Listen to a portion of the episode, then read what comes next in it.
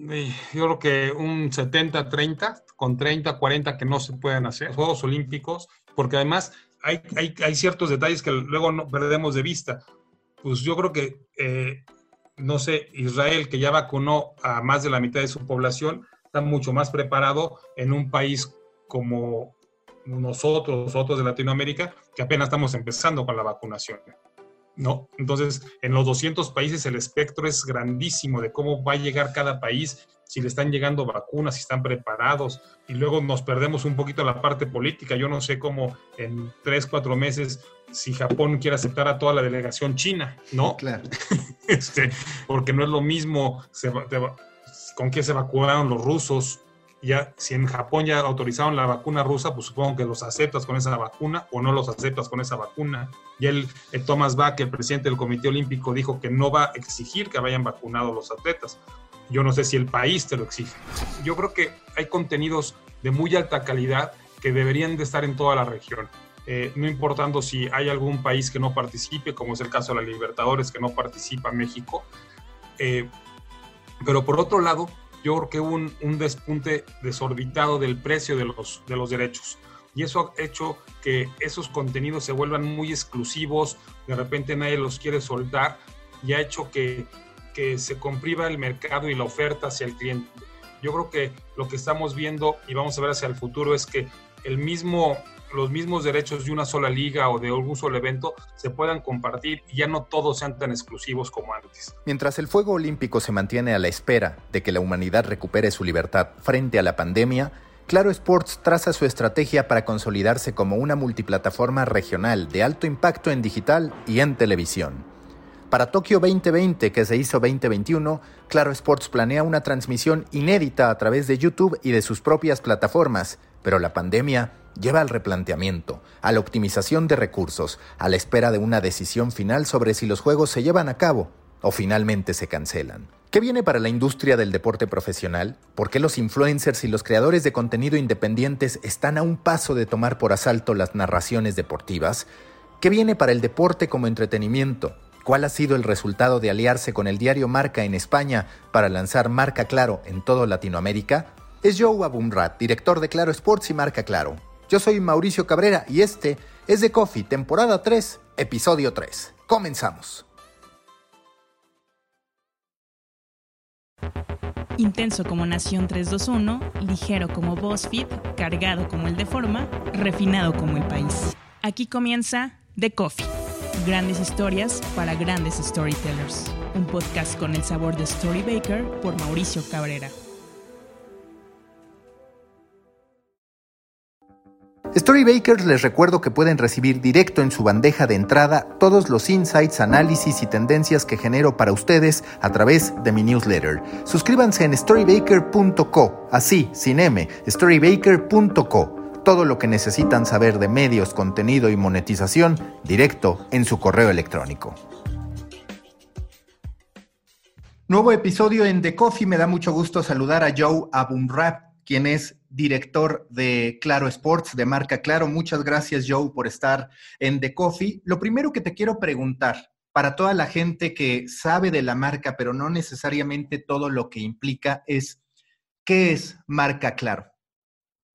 Hola, mucho gusto, este tiempo sin verte, me da gusto eh, otra vez poder compartir eh, e, estos, temas contigo, que eres un gran conocedor del tema. Y bueno, ojalá y todo tu público eh, que seguramente es muy conocedor, se lleve algo bueno de esta plática.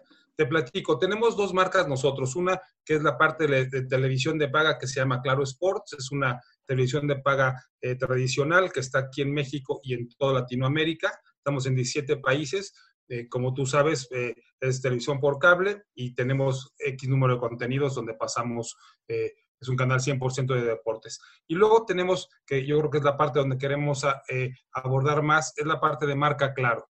Marca Claro es una asociación con el periódico español de Marca, que es el líder eh, en, opinión en España, y pues yo te diría que mucho de, lo que marca, marca la agenda en Europa, el periódico Marca, y asociados con nosotros aquí en Claro, donde estamos empezando eh, a abrir ciertas operaciones. Ya tenemos Colombia, Argentina, Estados Unidos y México, y una portada interna, eh, vamos, Latinoamérica para las demás los demás países.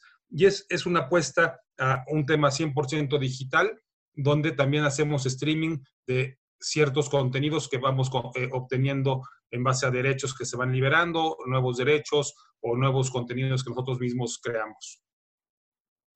Oye, y en este contexto se viene un año importante, que en teoría iba a ser el año pasado, pero al final los Olímpicos se terminan moviendo hacia el 2021. Hablando de la parte de televisión, Hoy, ¿cómo se encuentra Claro Sports en cuanto a su penetración latinoamericana? De pronto, muchas veces me encuentro con gente en México que dice, vaya, Claro es fuerte por la parte digital, pero el alcance en México por diversas circunstancias de señales en las que están y demás no necesariamente es tan grande. ¿Puedes dar un contexto de la penetración que tiene Claro Sports en Latinoamérica y cómo se han ido encargando de ir creciendo esa audiencia?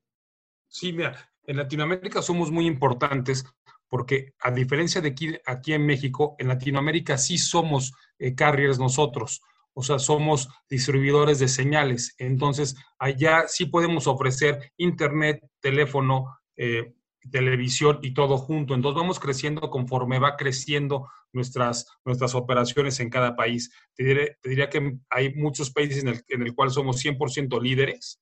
En otros competimos con las diferentes carriers, con DirecTV, este, y, otros carriers que hay allá, pero te diría que somos líderes en muchos de los mercados, en, Latino, en Centroamérica, Colombia, Perú, somos muy importantes. Entonces vamos creciendo como van creciendo nuestras operaciones.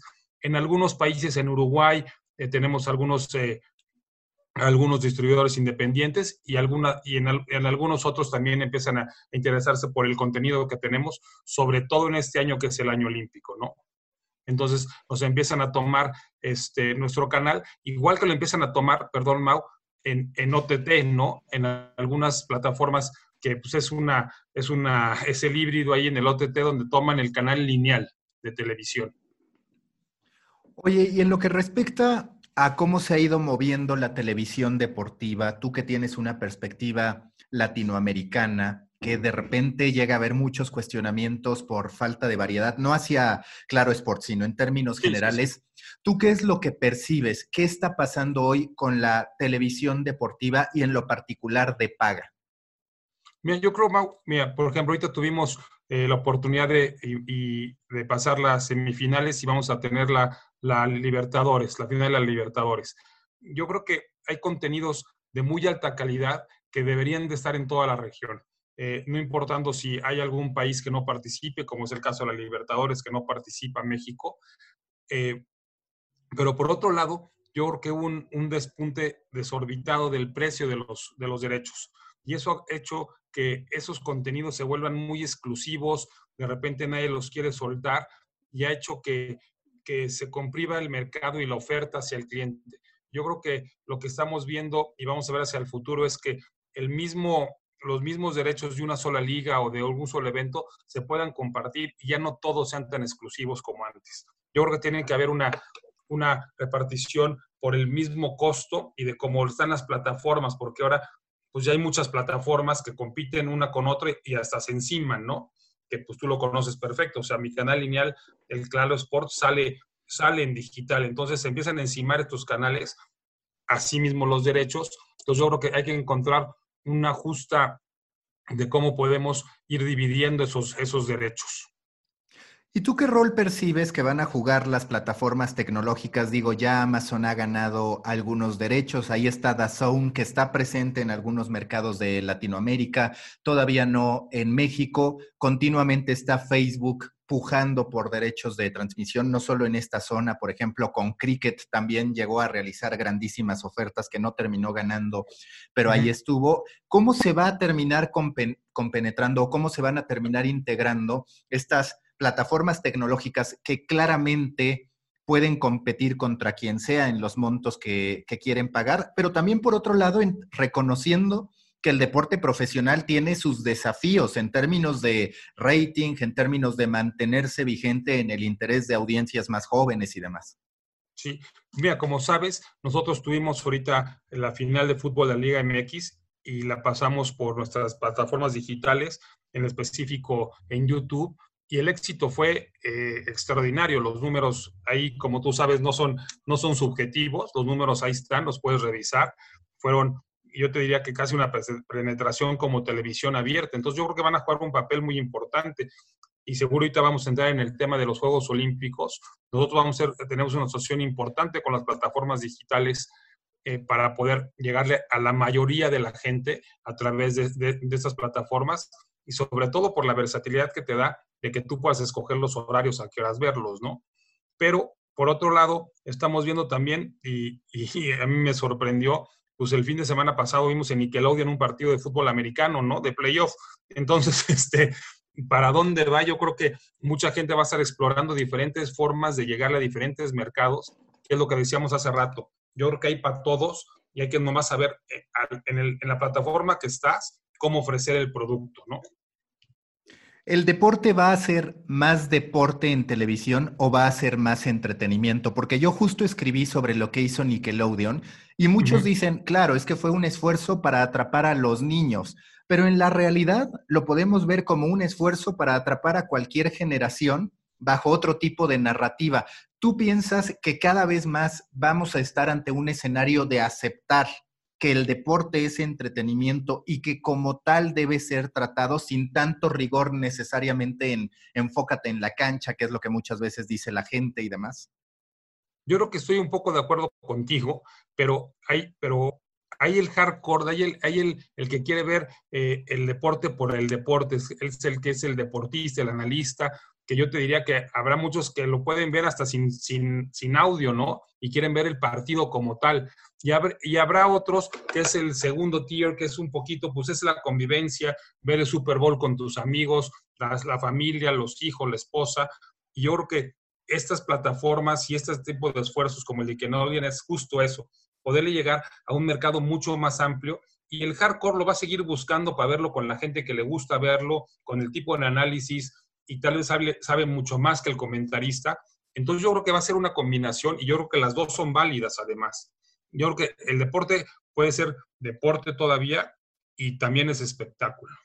Oye, y justo hablando de esta variedad de transmisiones, a mí se me quedó muy grabado una ocasión en que la CEO de Barstool Sports, Erika Nardini, mencionó que para ella el futuro de los derechos de transmisión o el futuro del deporte era algo semejante a lo que tú dices de derechos de transmisión compartidos, pero con otro elemento. Lo que dice es, imagínate que YouTube compra los derechos, por ejemplo, y habilita que cualquier persona desde su casa, o vaya, ciertos eh, conductores, ciertos narradores, ciertos creadores de contenido, puedan crear sus propias narraciones que yo de repente me meta y es, lo quiero ver en el canal de Wherever Tomorrow, los mismos derechos de YouTube, pero narrado por él, narrado por el escorpión dorado, por quien tú quieras. ¿Ves que en algún momento sí va a ocurrir eso, que una plataforma, sea ustedes, sea una plataforma tecnológica, diga, tengo estos derechos, tú lo puedes narrar? 100% sí. Estoy completamente seguro que sí. Nosotros hicimos hace unos años un esfuerzo eh, que teníamos una, eh, no me acuerdo qué partido era, no sé si inclusive era un León Pachuca cuando teníamos este, un interés en los equipos, que digo, seguimos teniendo los derechos de transmisión y teníamos una narración donde era completamente narrado por gente que le iba al León y otra narrada por, completamente por gente que le iba al Pachuca y una narración, la normal que siempre conocemos. No sé si nos adelantamos, pero yo creo que sí va por buscar cosas diferentes que la gente quiera oír. Oye, pues es, esto es lo que yo quiero ir, es como si lo estuviera viendo con mis amigos de León, más ahorita que, que, no puedes ir al estadio, quieres verlo con la gente y no pelearte y demás, y pelearte con el conductor. Y yo creo que el esfuerzo este que estás platicando se me hace una cosa muy interesante y yo creo que sí puede pasar. Que además ya pasa, porque a veces tienes invitados en tu narración que no necesariamente son futbolistas, o sea, gente de fútbol o de fútbol americano, ¿no? Sí, claro, aquí lo que cambiaría es yo desde mi canal poderlo transmitir, que además sería, sería una competencia de influencers bastante significativa, que, lo que, le, que eso es lo que también puede cambiar. A la plataforma tecnológica le interesa el acumulado y en cambio los canales pues están mucho más habituados a concentrarse en su audiencia particular. Por supuesto, claro. Y, y, pasa ya, porque pues hoy pasa que la selección la pasan dos canales, ¿no? Y pues tú decides con quién la quieres escuchar.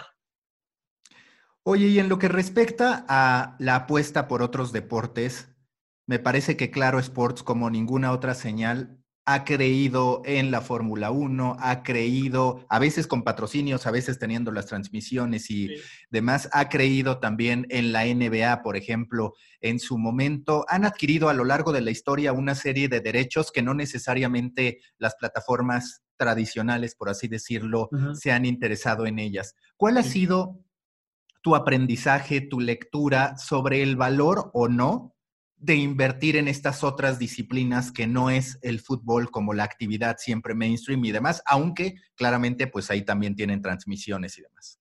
Sí, mira, yo creo que el fútbol siempre va a ser el fútbol porque ya es una cosa tan mundial con, tanto, con tantos intereses monetarios atrás que pues hay que seguir ahí de alguna manera. Ahora, en los otros deportes yo creo que es muy interesante lo que dices. Hay deportes que tienen muchísimo, muchísimo público que no es el mismo público que vemos en las calles con el fútbol o el mundial, pero la natación, eh, los clavados, el tiro con arco, que son los tradicionales de México.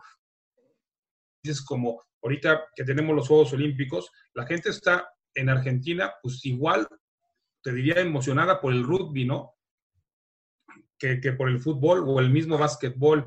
El voleibol tiene unas audiencias muy importantes el voleibol de playa, el voleibol donde está este, la mexicana compitiendo en Europa. Ahora sí que a donde se va la mexicana, la liga vende sus derechos, ¿no? Este, logra vender derechos a, nivel latinoamericano. Entonces yo creo que hay muchos deportes que sí tienen esa importancia. En deportes de invierno, por ejemplo, el patinaje artístico y el que nos sorprende todos los años, que es el curling, que para los que no saben es el que van como barriendo el hielo tenemos audiencias que cuando ven los números se queda la gente viéndolas eh, largo y tendido y porque te pican, ¿no? Por algo se hacen.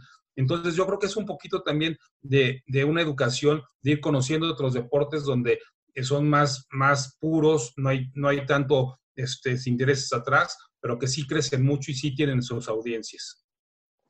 ¿Qué competencia es la que quiere ganar Claro Sports? Es decir, siempre que hablamos de competencia, hablamos de ESPN, Fox y demás, pero ustedes con este approach regional, realmente qué es lo que dices, este es nuestro verdadero objetivo, es aquí donde nos interesa ganar, donde nos interesa estar como una señal televisiva de alcance regional. Bien, yo creo que lo que nosotros queremos lograr es que la suma de todas nuestras salidas, que por ejemplo hoy son televisión de paga, digital, inclusive las OTTs como Claro Video, que esa suma de todos seamos, seamos líderes. Por supuesto, competir con la televisión abierta es complicado, pero ya con los números que tenemos en digital, más Claro Video, más eh, televisión de paga, como una sola oferta que la puedes ver tú de diferentes maneras, es donde queremos ser líderes. Cada quien tiene sus intereses, nosotros ese es nuestro interés, porque además sentimos que en la parte móvil el crecimiento de la, de las nuevas generaciones donde están viendo estos contenidos y están consumiendo es en el móvil, que además ahí conjunta mucho con la otra parte del negocio que es Telcel y claro, ¿no? ¿Qué tanto importa para la venta la percepción, el que más allá del número la gente diga, claro, yo consumo Claro Sports y demás, que estarás de acuerdo que en México, por las diferentes complicaciones que se tienen de alcance, no ocurre. Es decir, para tu área comercial es complejo poder vender ante este tipo de, digamos, de un poquito más bajo perfil que lo que puedan tener Fox e ESPN, que están en más plataformas? Sí, ha sido una lucha. Te, no te, no te, confieso que sí ha sido una lucha de, cultura, de, paradigmas de la gente que compra los medios en las diferentes empresas, que vienen comprado tradicionalmente muy sencillo, pero hay que explicarles la forma nueva de cómo están consumiendo y cada vez lo entienden más, porque ahí lo están consumiendo, ¿no? Si ven los números no te dejan mentir, entonces, pues sí, esas marcas les cuesta trabajo, eh, pero empiezan a entender que hay que comprar de una manera este, más, más abierta, con una mentalidad de dónde está viendo la gente, porque además, este, nosotros acaba el partido y en ese momento lo puedes volver a ver todo el partido, ¿no? O sea, toda la competencia. Y eso en, en, muchas plataformas no lo puedes hacer y con nosotros sí lo puedes hacer. Entonces, esos valores comerciales pues no, se duplican, pero sí siguen teniendo valor durante el tiempo, ¿no? Y luego sacas que un, highlight de 20 minutos y lo pueden volver a ver y ahí siguen las marcas. Entonces hay que, hay que, hay que ser creativos con las marcas y, cada vez entienden más, pero sí ha sido algo difícil. ¿Cuál es el siguiente gran desafío? Digo, claramente están los Olímpicos, pero en términos de negocio, en términos de lo que tú dices, esta es la parte que quiero resolver. ¿Cuál es el siguiente gran desafío? Justo ese, justo ese, que las marcas puedan comprar, ahora sí como la palabra que dice todo el mundo, los eyeballs completos, ¿no? ¿Cuánta gente me está viendo? No importando en qué plataforma. Y ya sobre eso poder venderle a esas marcas de manera segmentada lo que, al, cliente que le quieren llegar. Porque creo que el gran reto es esa parte. La parte tecnológica la tenemos, te diría, resuelta. O sea, ya no se caen los partidos, puedes ver un partido prácticamente completo. Seguramente algunos tienen problemas por conexiones de su lado, ¿no? Que pues es lógico. Pero ya en la parte tecnológica prácticamente está resuelto. En la parte comercial es donde tenemos que seguir trabajando de que las marcas puedan comunicar a través de estas plataformas su, mensaje y su producto. Yo creo que ahí está el secreto. En materia de adquisición de derechos, ¿van a ser todavía más agresivos en lo que respecta a fútbol o están virando? Digo, sé que ahora tuvieron la Libertadores, tienen la Bundesliga y demás, pero ¿va por más en términos de derechos de transmisión? Sí, vamos a seguir buscando lo que la gente nos pide. Creo que la Libertadores es un gran ejemplo. Lo que hizo la Bundesliga es, es poco de lo que hablábamos. Eh, no comprar toda la liga. Tenemos un partido los domingos, un muy buen partido, todos los domingos un horario. Y ya nos posicionamos a que la Bundesliga los domingos a las 11 es con claro o con marca claro. Entonces, es, es, buscar ese tipo de oportunidades, sobre todo con las ofertas que están abriéndose este tipo de cosas, ¿no? Eh, si el año que entra a la Libertadores vas a pretender vender otra vez en miles de millones de dólares todo el paquete de la Libertadores, te puedo apostar que va a ser muy complicado que lo saques. Pero si encontramos ciertos esquemas donde pues yo tengo un cacho, alguien más tiene un cacho, yo creo que sí, sí puede funcionar. Y así estaremos buscando ese tipo de, eventos. En, lo que no es fútbol, ha sido un, un poco complicado este año, sobre todo en todo el tema de preolímpicos, porque se han cancelado los eventos, ¿no? Entonces, hay que ver cómo empiezan otra vez a arrancar los mundiales de natación, la Diamond League, todos los mundiales de los diferentes deportes para ver cómo, cómo se acomodan, dónde van a ser, este, diferente tipo de cosas, porque ahorita pues se cancelaron prácticamente todos. ¿Tú qué tan optimista o pesimista eres de la perspectiva de construir OTTs de deportes? Ahí está ESPN Plus en Estados Unidos, ahí está también DAZN, que por ejemplo en México no encuentra cómo entrar porque no tiene derechos de transmisión de los cuales apalancarse. ¿Cuál es tu lectura sobre esta idea de generar OTTs de deportes? Y si tú en algún punto dirías, pudiera ser que en algún punto yo saque una plataforma independiente de puro deporte. A mí se me hace un poco complicado, Mau, porque ya, ya en, tu, en, tu, en el household, en tu casa, eh, ya estás pagando eh, una familia de cuatro, pues necesitará, tener su televisión de paga seguramente, eh, su OTT de películas, ya sea Claro Video, Netflix, este, y ahora tienes que tener Disney por si tienes niños más chicos. Entonces, si además ahora quieres una de deportes, pues el dinero es limitado, ¿no? No creo que puedas tener eh, un sinnúmero de diferentes OTTs tan específicas.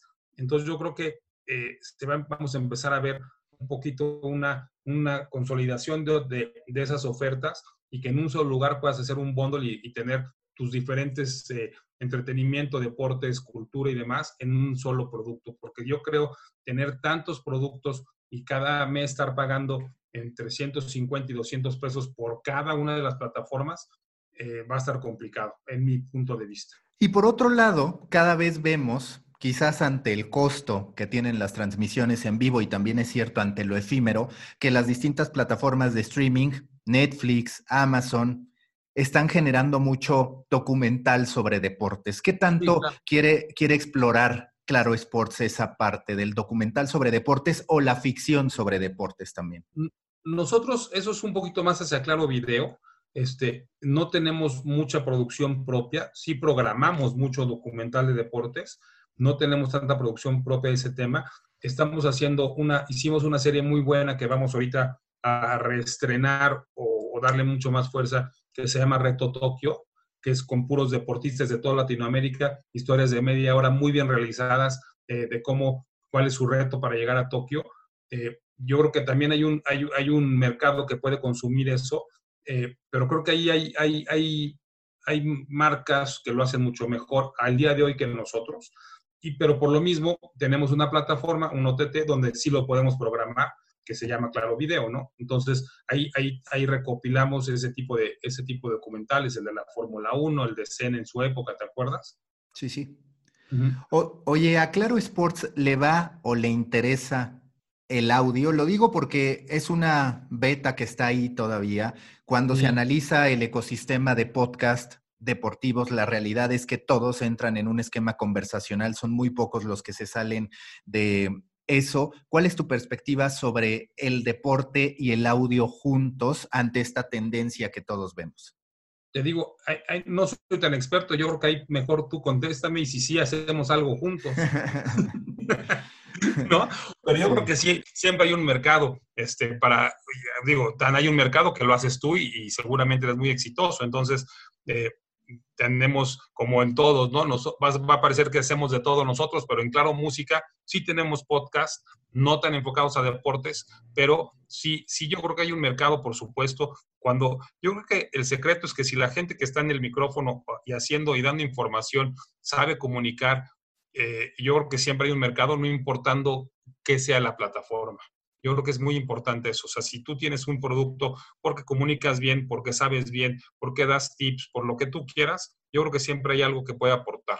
Y ahora hablando de lo digital en su cruce con televisión y demás, este acuerdo con el diario Marca va mejor de lo que esperabas, en lo que esperabas, o qué le falta para estar donde tú lo esperabas. Porque, a ver, tienen un liderazgo indiscutible en Comscore, ese punto, ahí está. Tienen también eh, esta conexión con televisión, que es un alcance regional del que no muchas veces se habla en México, esa es la verdad. Ahí está. ¿Cuál es tu perspectiva sobre el resultado de esta alianza con marca en la parte digital? Yo creo que vamos muy bien. Eh, me gustaría en otros mercados ir mucho más rápido, en Latinoamérica sobre todo, pero como tú dices, aquí en México ya llevamos prácticamente dos años de líderes en Comscore, que pues es un es una empresa independiente, entonces eso nos da mucho gusto. Ha sido un reto importante por horarios, por eh, eh, diferentes culturas, diferentes contenidos que tenemos público, pero creo que va muy bien. Me gustaría, como te digo, ir un poquito, a estar mejor en otros países, este, ser mucho más agresivos y, y, encontrar una mejor, eh, ¿cómo te diría? Tener tener más producto que no sea solo fútbol y tener, seguir eh, entrándonos en otros deportes que creo que a través de los olímpicos lo logramos, pero de repente se hacen épocas muy cortas, ¿no? Pero que sí nos vean como un, un, diario que podamos hablar de todo de manera responsable, por supuesto. Y creo que otro secreto que nosotros nos basamos mucho, porque así, así somos nosotros, así es toda nuestra empresa, este, desde América Móvil, Grupo Carso, es que no nos metemos en lo que no es deporte, o sea, en la vida, eh, en los chismes, en ese tipo de cosas, amarillismo, tratamos de evitarlo lo más posible y esa línea creo que nos ha resultado muy exitosa. Habrá unos que les resulta la otra, a nosotros nos resulta muy bien esta, nos sentimos tranquilos y por ahí queremos ir trabajando y construyendo relaciones a largo plazo con deportistas, con equipos, con, con diferentes deportes, ligas y demás. ¿Cuál es tu lectura hoy sobre el ecosistema de los medios deportivos en digital? Porque para muchos se ha ido diluyendo esa oportunidad en medio de que, pues claramente hay cualquier cantidad de contenido en las redes sociales sin tener que, ir a un sitio. También está muy afianzada esta idea de se pelean dos conductores, lo hago una nota, la parte de meterse en la vida privada. Es decir, parece que el periodismo deportivo como concepto claramente ha perdido credibilidad y se ha ido diluyendo. En cambio, cada vez vemos más influencers que incluso un solo influencer tiene, por ejemplo, en TikTok, más seguidores que cualquier medio de comunicación. Hoy, si no tienes derechos de transmisión, que no es tu caso, pero si no tienes derechos de transmisión, ¿dirías que es muy difícil competir como un medio deportivo? No necesariamente si eres serio, ¿no? O sea, puedes, por supuesto, vender otro tipo de cosas, pero ya no te, yo ya no, ya para mí ya no eres un medio deportivo, ¿no? Ya es otro, es un medio de entretenimiento, de chisme, de, de revista, lo como le quieras llamar. Pero yo creo que si eres una persona seria, que habla de deporte, que sabe de deporte, como te decía hace rato, yo creo que sí puedes competir. Será una diferente competencia, pero eh, eh, yo puedo ver un partido en un canal y, y, te voy a poner un ejemplo muy claro. El, eh, para mi gusto, en la NFL, lo puedes ver en la plataforma que lo esté pasando, pero si quieres un análisis más profundo, y, lo puedes ver en, el canal de la NFL, ¿no? Con gente muy experimentada. Entonces puedes tú buscar el análisis después en otros lados, el comentario, la previa, y no necesariamente eh, quedarse con el que tiene los derechos. Yo creo que es una combinación de que después pueda, puedas darle al usuario mm, eh, contenido de valor, entonces, si no tienes derechos, pues sí, habrá forma de buscarle. Tal vez te va a costar trabajo. Eh, TikTok es una plataforma que pues, la visualización se vuelve muy corta. Yo no creo que compita con una televisora, pero pues tiene un público muy grande, ¿no? Que, que ya los niños hoy se enteran de muchas cosas ahí. La, la, o sea, la, la masa crítica de, de, 13 años para abajo, de, por esa edad, yo creo que muchos se enteran por TikTok, más no tienen un análisis profundo de un partido, ¿no? Oye, cuando hablas de marca, claro, ¿cómo es la venta? Porque también está continuamente esta percepción de Comscore dice una cosa, pero eh, en la calle los aficionados están hablando de otro medio de comunicación o, o, este otro medio de comunicación tiene más comunidad y demás. ¿Cuál es el proceso, digamos? ¿Cuál es el modo en que tú dices, así se presenta marca? Pues mira, te presentas, es un tema muy complicado. Te presentas, por supuesto, como el número uno, eh, con el alcance, la credibilidad que tiene las dos marcas, la marca marca y la marca claro, ¿no? Este, con esa credibilidad, con esa seriedad, tenemos un aparato de ventas importante que se llama CMI, que vende todos los medios del grupo. Y, luego, pues con cada cliente, ¿no? Porque cada, hay clientes que quieren conversión, hay clientes que quieren visibilidad, hay clientes que quieren eh, solamente que se vea su marca ahí y branding. Dependiendo del cliente, depende qué quiere, este, si les vas a hacer branding content. Eh, es muy complicado decirte, esta es la regla, pero pues sí, sí ayuda a ser el número uno. Eh, no, o sea, cuando te sientes con un cliente, pues no hay más que Comscore, porque sí, Comscore sí la usan todas las marcas grandes que compran, que compran medios, ¿no?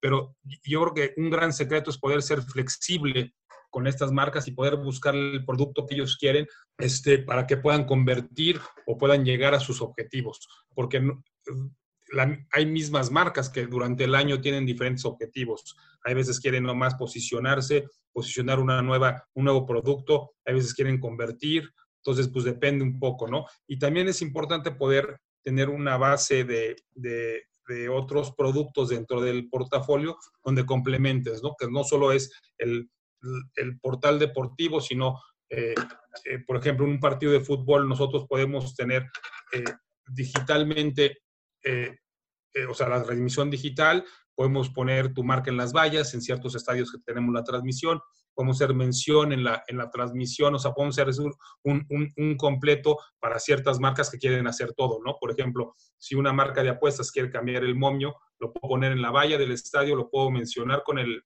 con el narrador y lo puedo poner en una pleca en la transmisión, ¿no? Entonces eso también tiene un valor, hacer que es a lo que me refiero al principio de la plática ya no es una, ya es que es para digital o es para televisión, es una transmisión donde podemos hablar con todos. Cuando tú hablas con la gente de marca, que ya hablabas también de las complicaciones horarias y demás, pero más allá de eso, ¿qué tan complejo ha sido alinear, valga la redundancia, las marcas? El decir, que sobre todo le debe interesar a, a Marca España, el decir que la gente en México tenga una experiencia semejante de marca de la que tenía cuando consumía el medio español o cuando solamente estaba el medio español. ¿Cómo han trabajado para equilibrar que se atiendan los intereses que tiene Claro, por un lado, pero también que se respete, por así decirlo, la marca marca?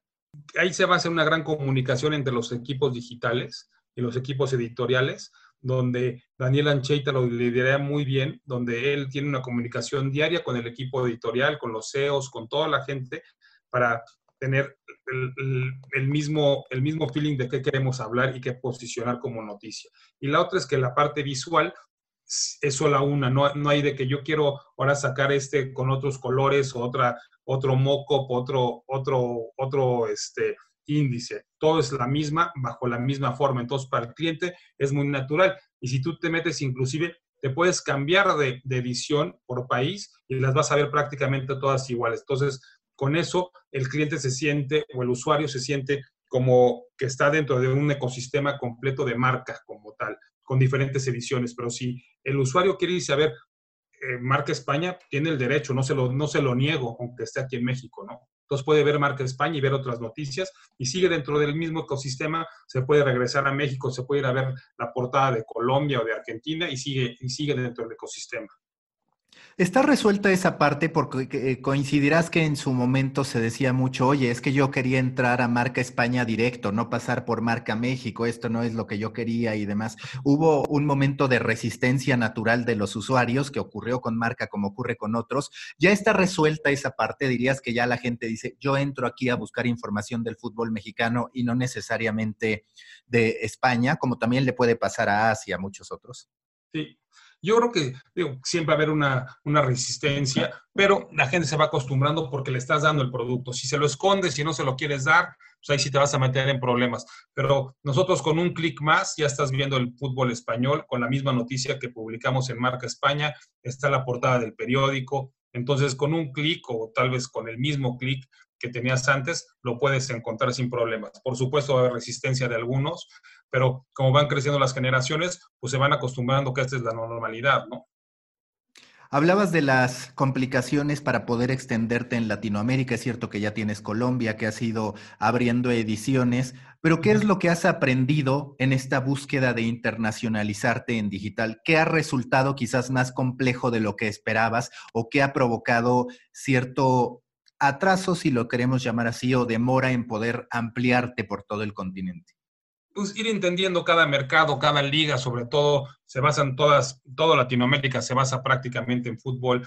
Entonces, pues llegas a un mercado nuevo, no tienes derechos, este, los equipos tienen comprometidos, como tú sabes, tienen a sus consentidos, de con quién hablan, exclusivas y demás. Entonces, es, es ir picando piedra, tener a la gente adecuada localmente que te vaya consiguiendo esas exclusivas sin, sin este, revelar nada, o sea, como decíamos, con el valor del periodismo, pero sí estar poco a poco ir, picando piedra en, diferentes países, ¿no? Tenemos la fuerza de nuestras marcas de Claro en la parte de, tecnología y teléfono, pero este, pues en la parte editorial no siempre estamos, estábamos tan, tan metidos, ¿no? En Argentina es el caso, eh, en Colombia va mucho mejor, Argentina ha sido un poquito más complicado por esto que te digo, ¿no?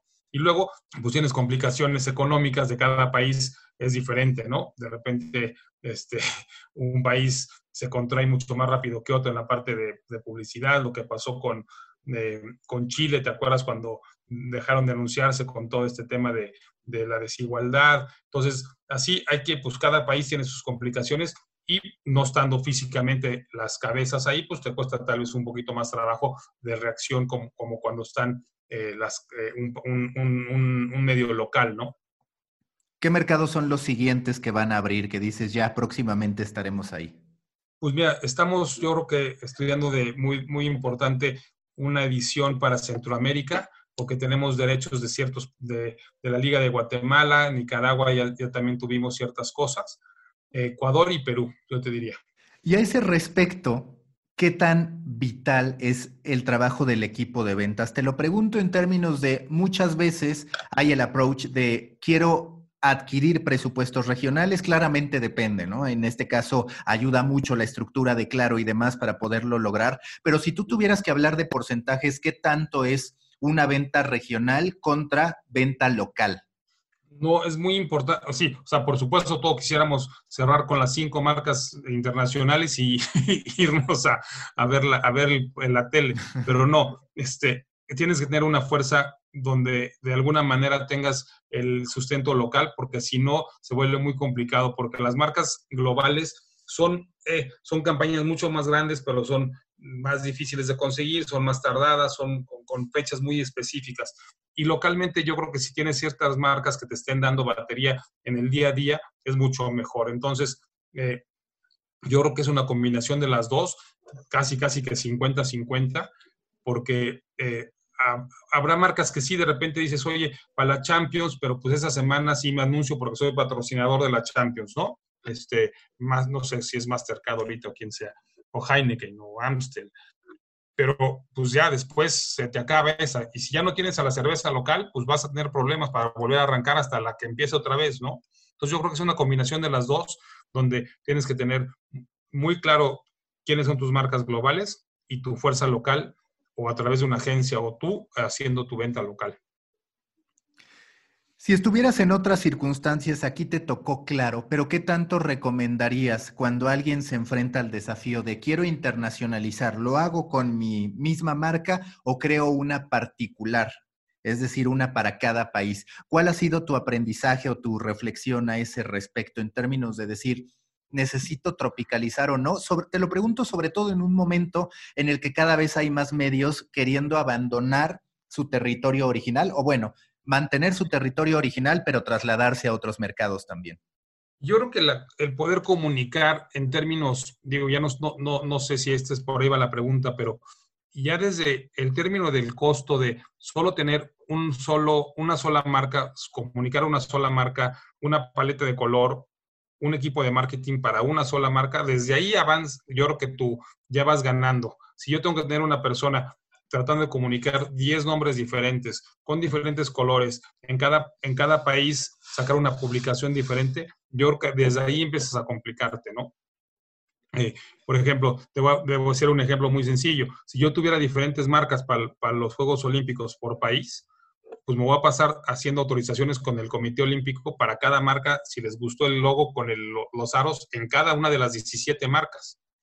En vez de que mando una y ya estoy, ya, ya, ya avancé 17 veces más rápido, seguro. Ya llevas cualquier cantidad de años en la industria digital. ¿Qué has aprendido o cuáles has dicho? Aquí sí estaba totalmente equivocado de lo que yo pensaba y lo que terminó ocurriendo. Eh, no lo había pensado así, pero yo creo que, que la velocidad como hay que irse adaptando a lo que la gente quiere. O sea, creo que en la parte digital eh, el imponer algo desde el lado de editorial es muy difícil. Yo creo que es mucho más inteligente ir con, ir con lo que la gente está buscando, cómo lo quiere leer, qué quiere leer, qué quiere ver, a tú tratar de siempre estar imponiendo tu forma de pensar. Creo que eh, al revés de los tiempos de antes, que no hay una comunicación, aquí sí hay una comunicación con el usuario y esa te da el aprendizaje para darle lo que tú quieres. Ahora vamos con los Juegos Olímpicos. ¿Cómo afronta Claro los Juegos Olímpicos? Claramente es el producto estelar, pero también es cierto que estamos en un contexto en el que quizás son, si lo queremos llamar así, los juegos menos esperados de la historia, no porque no los queramos, sino porque el mundo entero está en otro tipo de prioridades. Pues mira, Mau, eh, hemos tenido juntas muy cercanas con, primero, eh, ¿se van a hacer? 100% seguro no te diría que sí. O sea, al día de hoy, 100% yo no te puedo asegurar que los juegos se van a hacer. Hay encuestas, sobre todo de la gente local, que no quiere los juegos, como tú dices. Localmente la gente dice, yo no me traigas a mí ahorita este, un sinnúmero de gentes que no sabemos de dónde vienen. Luego hay otra, otra, otra complicación. Dices, bueno, que todos vengan, vengan este, vacunados. Supongo que habrá, por las estadísticas y encuestas que salen en el mercado, 60, 40, 50% de gente que no se quiere vacunar. Supongo que con los atletas habrá un porcentaje parecido. Entonces, asumiendo que los juegos sí se hacen, el reto es muy grande. ¿Por qué sobre todo? Porque el Comité Olímpico nos está restringiendo mucho mm, el cuánta gente podemos llevar. Entonces, haremos, tenemos que hacer mucho más desde, desde aquí, localmente, en los países y localmente en México. Ya, llámese narraciones que tenías pensado ir a narrar el fútbol al estadio, pues tal vez lo haces desde aquí, porque además la movilidad allá también va a ser complicada. Entonces, el reto, el reto va a ser, eh, si se dan los juegos, que yo espero que se den en un, en un ámbito que primero es la salud de todos, ¿no? Que, que que sí, sean unos juegos que se puedan llevar a cabo con la alegría que son los Juegos Olímpicos, con los valores de los Juegos Olímpicos. Y si sí, pues vamos a hacer un esfuerzo altísimo para darle eh, eh, todo lo que quiere el cliente, porque los Juegos Olímpicos, como sabes, son este, esta edición son 4.000 horas de, de, producción de juegos, comparado con un mundial que son 120 más o menos, ¿no? 140 si te vas a muchos tiempos extras y penaltis. Entonces, 4.000 horas de, producción en menos de un mes es un chorro de, contenido, que sabemos cómo lo podemos poner, tenemos las plataformas, tenemos las, sociedades con los diferentes players en el mercado para poderle darle todo al cliente. Y yo creo que ese es el secreto, que le pongamos al cliente en sus manos todo lo que pueda haber. Oye, y ahorita que hablas de las limitantes en términos de equipo que puedes enviar y demás, ¿me puedes dar un parámetro de qué tan reducidos están pidiendo que sea en comparación a lo que habitualmente era para los medios de comunicación, sobre todo para los right holders y demás? Te voy a dar un ejemplo muy sencillo que estamos viviendo hoy. Eh, nosotros como empresa tenemos la política que si vas, digo, con el mínimo que estamos haciendo, pero para hacer viajes, ya no más puedes dormir uno por cuarto de entrada. Entonces, pues, y, ahí, ya teníamos ciertos cuartos reservados. Entonces, de entrada ya vamos a la mitad. ¿No? O sea, de entrada ya es, ya es la mitad. Eh, eh, entonces, por ejemplo, en vez de mandar un, los programas grandes con camarógrafos, eh, editores, todo, pues ya no se van a hacer allá porque es muy complicado, porque además no hay espacios allá, no estaban preparados, o sea, ya, ya, ya, ya estaban hechos para hace un año, ya se habían tomado decisiones y ahorita ya no puedes cambiar eso. Es muy difícil porque no hicieron eh, en Tokio, eh, no hicieron un, un, parque olímpico como fue Brasil, que puede seguir creciendo un poco, pueden seguir. Aquí es el estadio olímpico que se usó en los Juegos de Tokio la vez pasada. hay, hay como creo que son, no sé si 10 nuevos estadios, pero todo lo demás es algo que ya había y está, y está por todo Tokio, le estaban llamando los juegos urbanos porque hay que desplazarse por todo Tokio a ver los juegos. Entonces tampoco hay mucho más a dónde moverse. Pues yo te diría que entre 30 a 50% de reducción en lo que ibas a mandar de gente. En términos de cantidades, ¿cuántos crees terminar enviando? Si es que se terminan dando, como dices como unos 40, unas 40 personas iremos en total.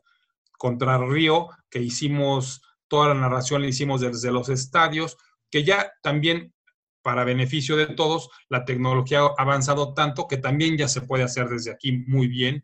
Tienes toda la información, tienes cinco pantallas viendo el mismo deporte. Este, habrá cosas que queremos hacer nuevas, por ejemplo, nos, estaban dando eh, eh, la posibilidad de mandar gente a ser tipo influencer, que transmitieras tú, como un poquito lo que decías hace rato, que el influencer transmitiera desde nuestra plataforma, porque no le puedes ceder el derecho, pero él transmitiendo el Wherever Tomorrow, transmitiendo en mi plataforma los clavados, por ejemplo, con su celular y cosas así. ¿Se va a poder hacer con las nuevas reglas? No estoy tan seguro. Tal vez lo intentan en algún deporte donde sea muy lejano, no tengas contacto con el deportista como los clavados, Dudo que lo quieran hacer en el fútbol, donde el, deportista, el jugador sí sale de la cancha y te puedes encontrar con él. No, este, este tipo de cosas, creo que por ahí de marzo tenemos una definición, una definición 100% segura de si sí o si no. Ya pasando marzo, si hay todavía dudas, dudo que se puedan hacer. Y en el ánimo de los clientes, hablando en este caso de los clientes comerciales, ¿qué es lo que percibes? Vaya, entiendo que estas negociaciones se llevan a cabo mucho tiempo antes, quizás algunas amarradas desde antes incluso de que ocurriera la pandemia, pensando que se iban a llevar a cabo, pero le ha afectado mucho a Claro, pues esta problemática, primero mundial y luego ya en lo particular de los Juegos Olímpicos.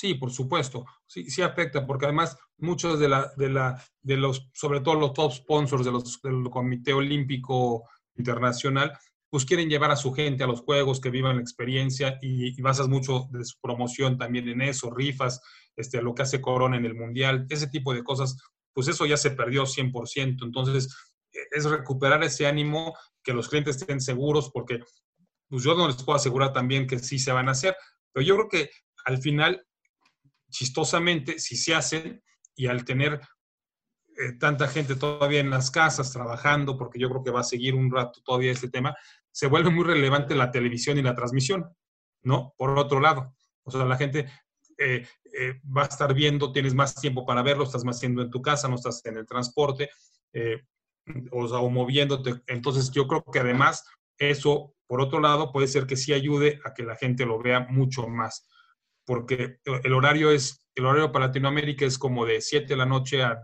11 de la mañana, entonces vas a tener toda la noche eh, temas en vivo y luego al día siguiente vamos a estar repitiendo en diferentes formatos, pero el que esté la gente en su casa también le va a dar posibilidad de ver mucho más que antes tal vez no podías ver y veías un resumen chiquito, ¿no?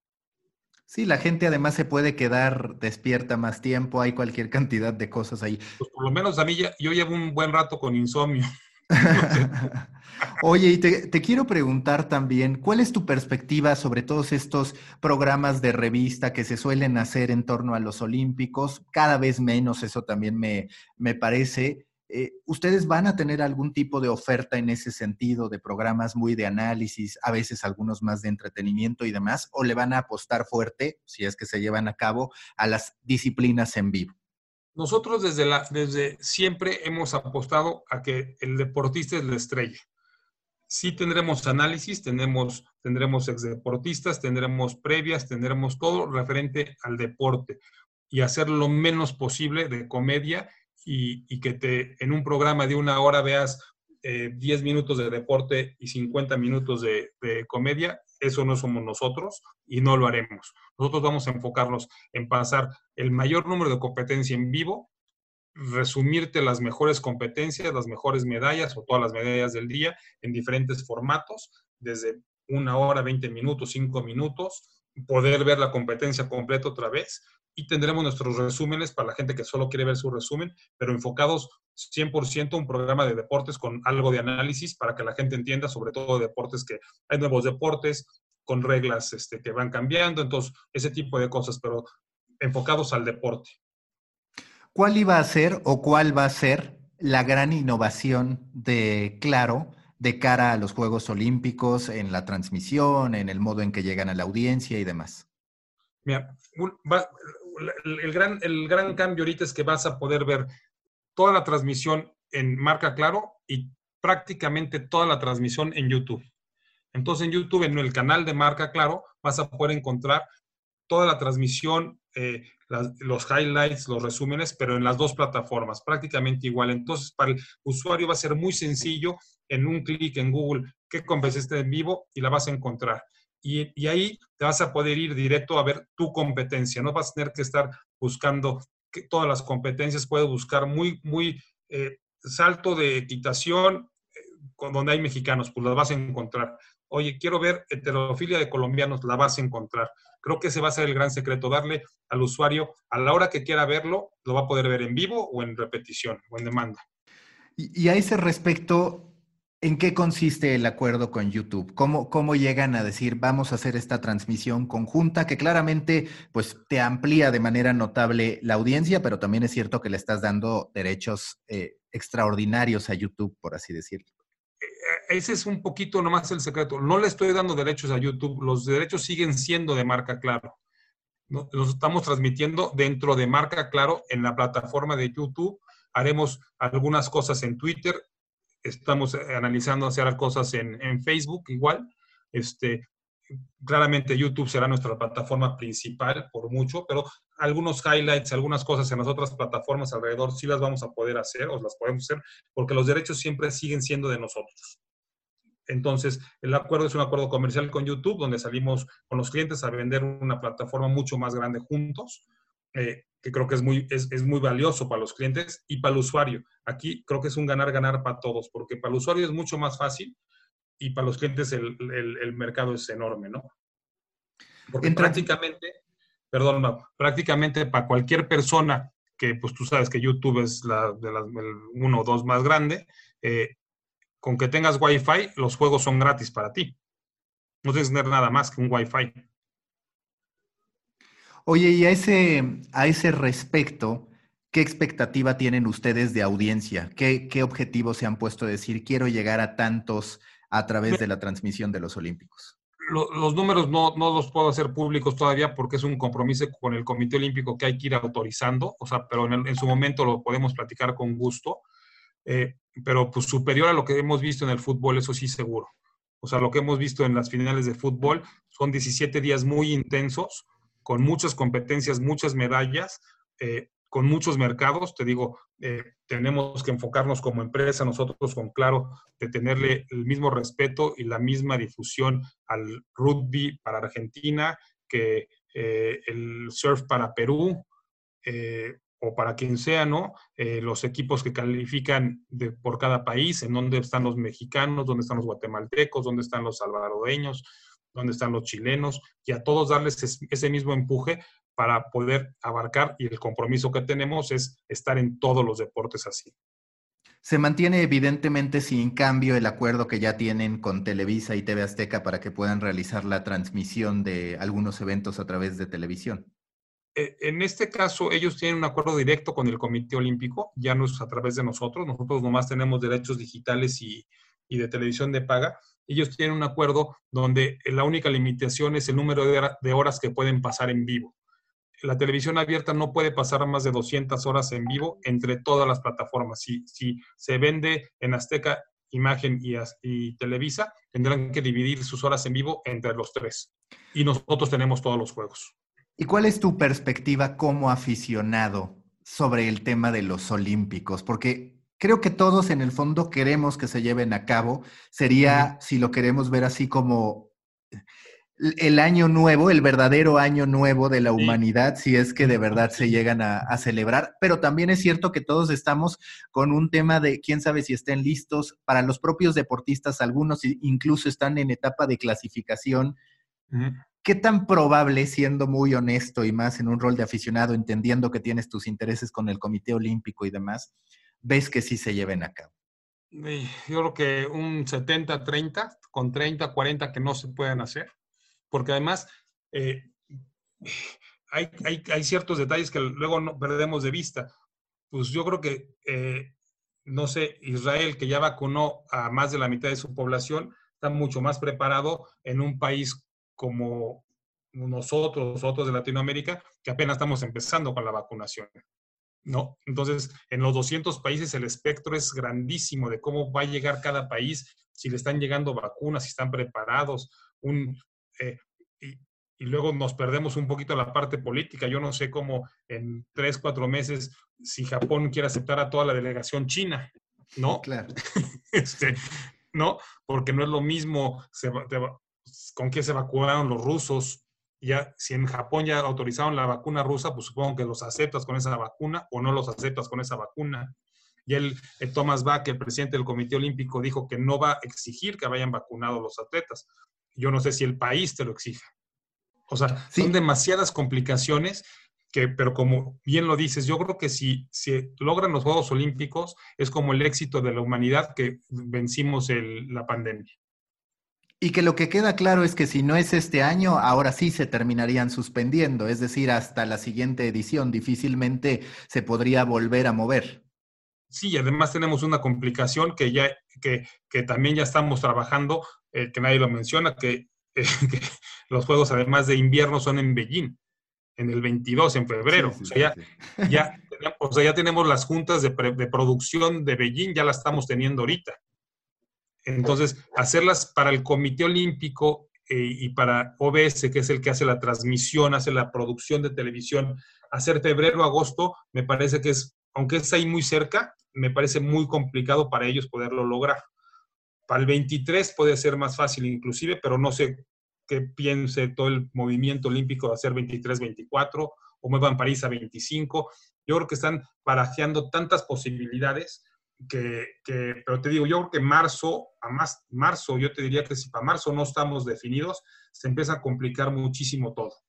Oye, y hablando de contratos, ¿se estipulaba o en algún momento ustedes, por ejemplo, se fijaron en que haya una cláusula que me proteja de estas eventualidades. Claramente deben ser contratos gigantescos y demás, pero digamos, en pocas palabras, ¿está protegido aquel que invierte en derechos de transmisión ante este tipo de eventualidades? Sí, habrá que, ya que pase la eventualidad y se defina, que alguien defina qué es lo que está pasando, sí. ¿no? O sea, si hay, si hay salidas, eh, eh, es la letra chiquita, la que nadie nunca lee, ¿no? La, de, la causa de fuerza mayor siempre está en un contrato, pero solo hay que sentarse con tu contraparte, porque además tu contraparte es con alguien que quiere seguir de socio, porque nosotros tenemos un contrato hasta París. Entonces no es de que me quiera pelear hoy con ellos, ¿no? O sea, nosotros tenemos eh, los Juegos de, invierno y luego tenemos París. Entonces, pues es sentarse y ver qué acuerdo, qué va a pasar, eh, si son los Juegos, si son los Juegos a la mitad, pues no valen lo mismo, ¿no? Si vamos a decir, no van 10 países de las potencias importantes, son Juegos Olímpicos completos, como cuando fue el boicot en los años eh, eh, pasados con, los, con la Unión Soviética. Entonces, Yo creo que hay que primero llegar ahí y en ese momento ves cuáles son los elementos legales, pero tampoco te quieres pelear con tu socio. ¿Va a cambiar algo en tu perspectiva para siempre del deporte profesional y bueno, del deporte olímpico a partir de esto que vimos? Es decir, ¿te parece que sí van a quedar algunas cuestiones de ya no tanta gente reunida en un mismo lugar, de ya no poder celebrar del mismo modo en que se hacía? Yo creo que a reserva, porque creo que los estadios y el público, por lo que hemos ido viendo en algunos, en algunos eventos ya de la NFL y demás, se han ido manejando y no ha habido crisis importantes. Creo que ahí iremos avanzando poco a poco. Donde creo que puede cambiar es en la Villa Olímpica, de tener eh, en la Villa Olímpica 10.000 eh, atletas mezclándose con todo, con, sí con medidas, pero con libertades entre ellos. Eh, creo que esa sí puede cambiar un poco de cómo se hagan las cosas en la Villa Olímpica, sobre todo. ¿no? En la Villa Olímpica, de que antes los, el deportista podía llegar antes, se quedaba y se quedaba que acabaran los juegos y ya nomás era después de su competencia el ir a ver a sus compañeros. Hoy te lo aseguro que en toque no lo van a dejar quedarse. Va a acabar su competencia y se va a ir. Recta final de The Coffee. ¿Cuál es tu percepción sobre los eSports? Sé que, claro, en cierto sentido ha ido apoyando ciertos eventos, se ha ido interesando. ¿Cuál es la perspectiva de Claro Sports o de marca Claro en torno a los eSports como este nuevo entretenimiento, como un espacio que además está más hecho para poderlo hacer a distancia a final de cuentas. ¿Cuál es tu perspectiva? Mira, yo, yo, yo tengo más de 50 años, entonces pues me cuesta más trabajo entenderlo, ¿no? Pero lo tengo muy claro que hay que estar en el, hay que estar en el, en el eSports de alguna manera estamos participando como empresa en diferentes partes de, la cadena del eSports, ¿no? Con Telcel y, nuestras tiendas para vender las consolas, vender computadoras, los juegos en la parte móvil, en marcas que en la parte editorial. Es muy difícil entenderle. Sabemos que hay dinero, sabemos que hay gente haciendo y sabemos gente que no le está haciendo bien. Entonces hay que entender dónde estar en, en, la, en la cadena de los esports como marca claro en específico, estaremos en la parte de, del streaming de algunas competencias, apoyando algunas competencias y con contenido editorial. Eso es como marca claro. Ya otras partes de nuestro grupo estarán haciendo otras cosas, pero nosotros como marca claro sí estamos entrándonos a, dar este tipo de contenido. Ahora, eh, eh, es, es un concepto muy difícil, es decir, es un deporte que compite con el fútbol, pues no necesariamente, pero en, los, en el tiempo de la gente que consume, sí. Penúltima pregunta de siempre, si tú tuvieras que recomendar un libro, un documental, lo que tú quieras que te haya transformado o que te haya inspirado en tu quehacer profesional, ¿cuál sería? ¿De deportes? Lo que tú quieras, que haya tenido que ver con tu toma de decisiones, con cómo afrontas los negocios, la superación personal, lo que tú quieras yo creo que es un cúmulo de muchas cosas. Yo creo que eh, durante, yo hice otro, otro tipo de cosas antes, estaba en el sector financiero y el poder ver la perspectiva del deporte como un negocio como tal y quitar un poquito la pasión y, ver el negocio desde fuera y no, no tomar decisiones eh, eh, con el estómago y más con la cabeza, yo creo que eso es uno de los consejos más importantes, ¿no? Ver que sí es deporte, pero no puedes guiarte por lo que crees que va a pasar y por lo que te gustaría que pase para tomar decisiones en el deporte. La última pregunta de siempre en The Coffee, si tú fueras un tipo de café a partir de tu personalidad, de lo que quieres proyectar, ¿a qué sabría el café Joe Abumrad? Ándale, no soy muy cafetero, este, no tomo mucho café, pero me parecería que sea algo sencillo, un express con tantito azúcar. sencillo. Muy bien, muchísimas gracias Joe y mucha suerte potencialmente con los Olímpicos. Gracias, Eitima, y sé que nos estaremos viendo en esto y, pues suerte para todos porque estamos en el mismo barco, entre más crezca el deporte y más sigamos teniendo buenos contenidos y gente de valor como tú eh, y empresas que estamos comprometidas con el deporte, vamos a seguir creciendo todos. Muchas gracias. Busca la próxima semana un nuevo episodio cargado de emprendimiento, endulzado con grandes historias y narrado por grandes storytellers. Suscríbete a The Coffee, un podcast de storytellers para storytellers, un producto de Storybaker por Mauricio Cabrera.